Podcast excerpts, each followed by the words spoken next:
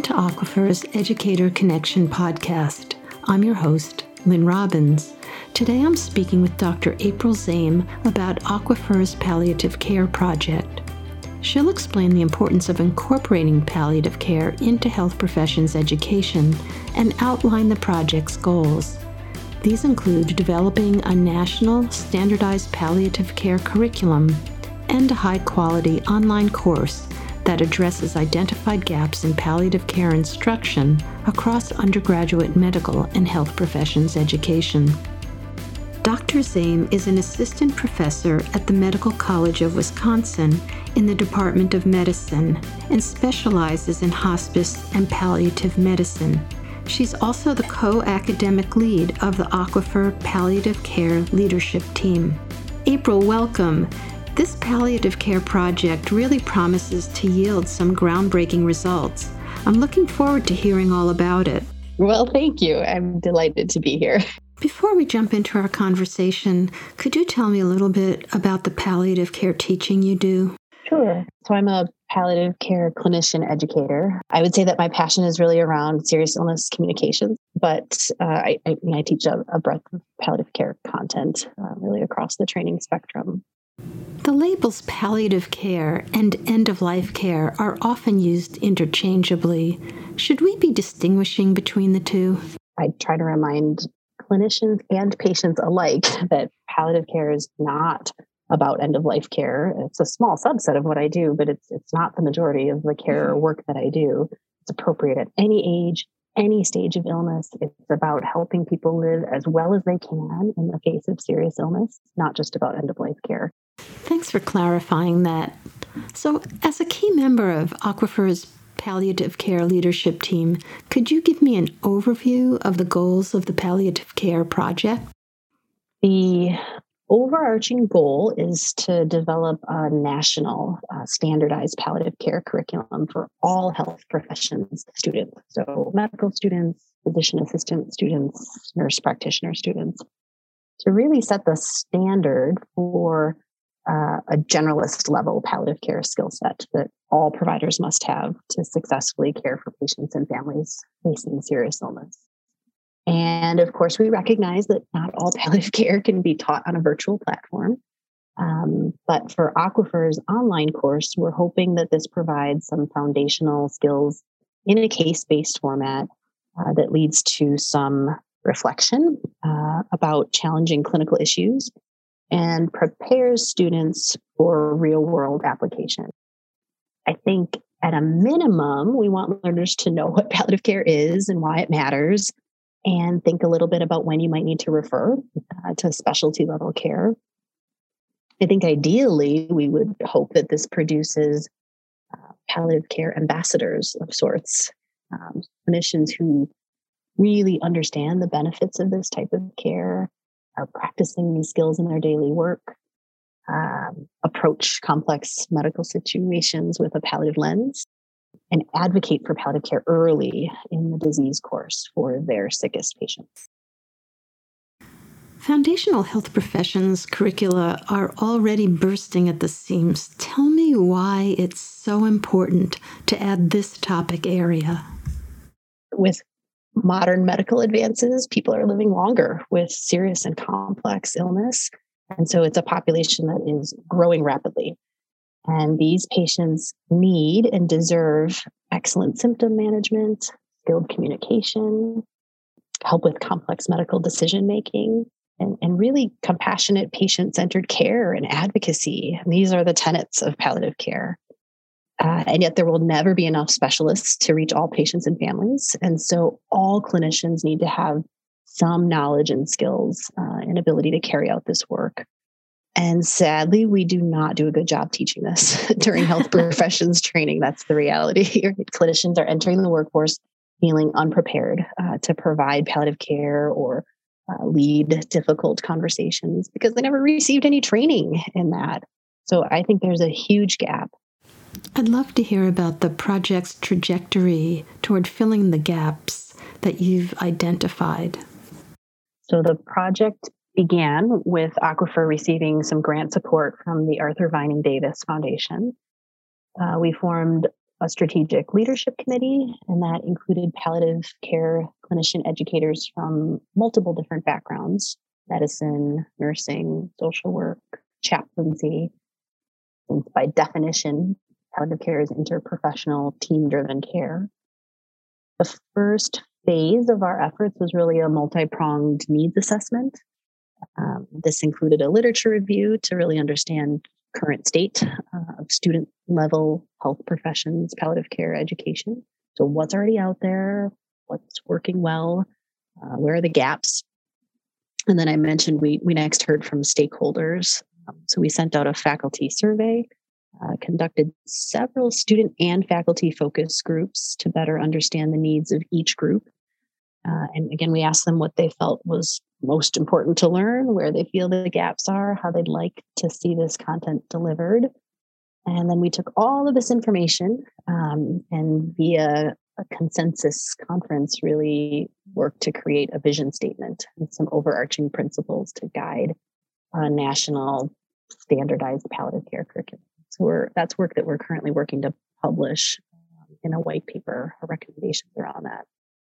Uh, and then next, a subset of us developed core learning objectives um, for a new aquifer course on excellence in palliative care. Uh, and we're working on validating and kind of vetting those learning objectives with clinician educators nationwide. And we're now working on developing online cases and learning modules. That's where we're at. You've taken a very systematic approach to curriculum development.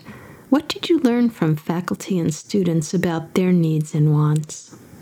I think the biggest takeaway is that yes, this is not being taught.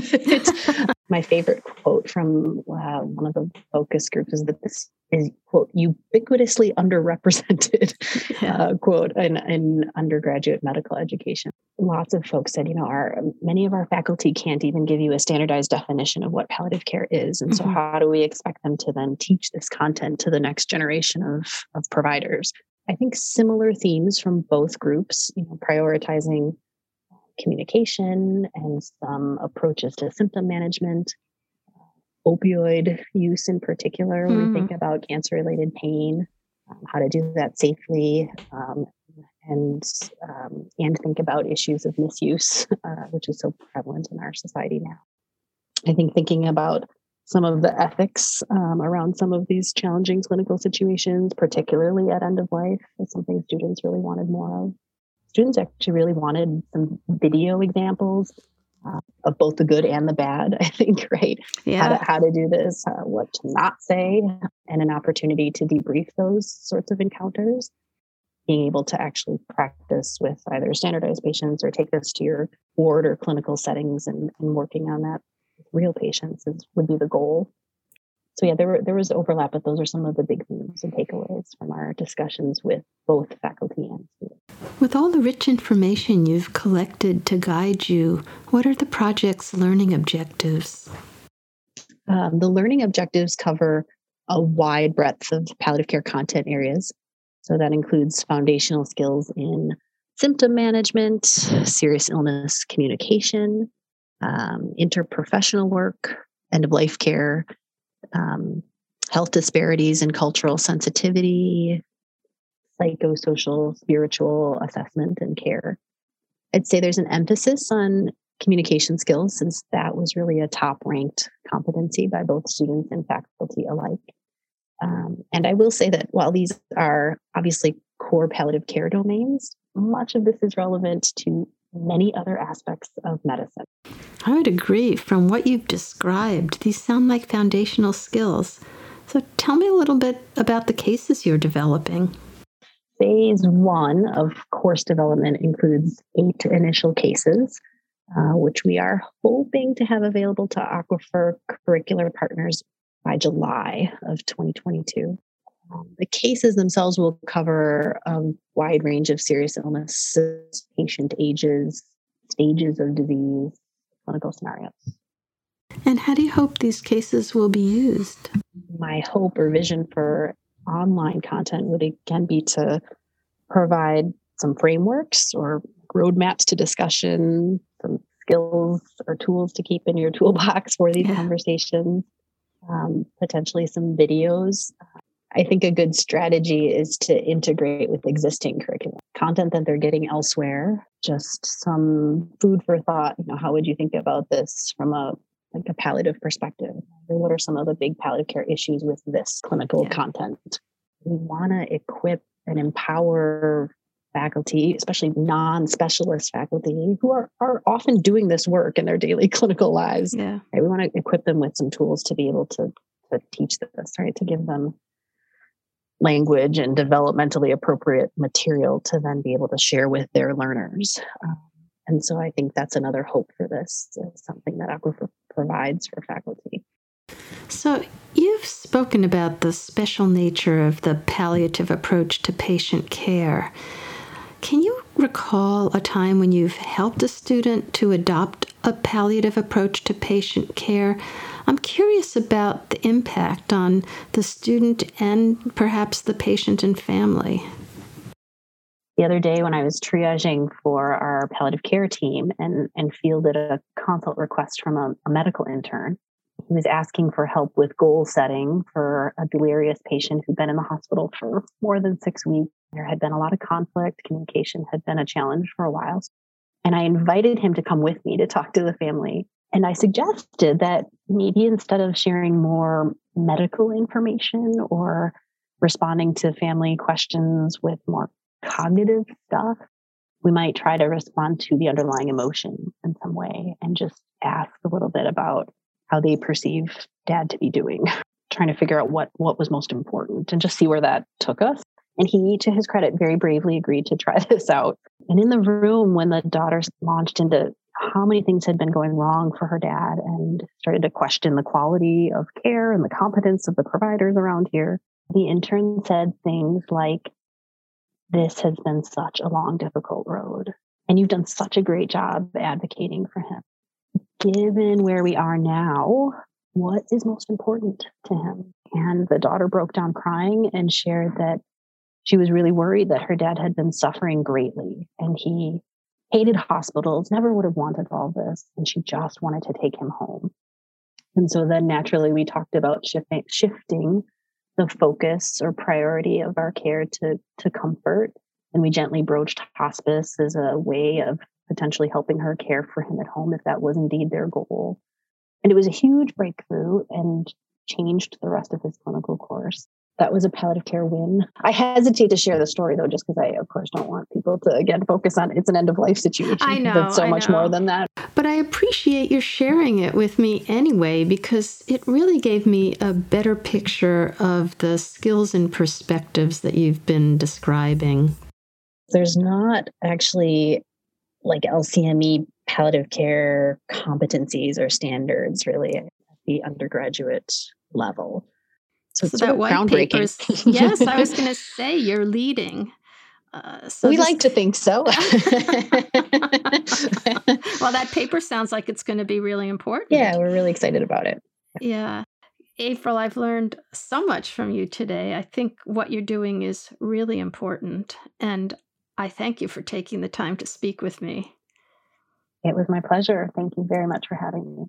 Thanks for joining us this week for Aquifer's Educator Connection podcast. I hope you've enjoyed today's discussion about why palliative care is important in health professions education, what gaps exist, and how the leadership team of the Aquifer Palliative Care Project has worked to create curricular standards and a new Aquifer course to help address these gaps. The course will be available July 1st, 2022 to Aquifer curricular partner programs with an initial set of cases covering key principles and their clinical applications.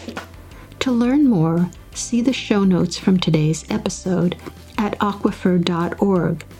There you can also find information about our podcast series, our Teaching Perspectives and Pearls blog, and our webinar and web shops. You can subscribe and listen to this series on Apple Podcasts, Spotify, Stitcher, or wherever you get your podcasts. And you can follow us on Twitter to keep up with the latest news.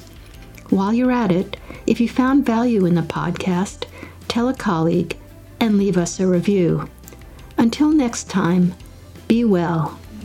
The Aquifer Educator Connection podcast is a product of Aquifer, your trusted source for clinical learning.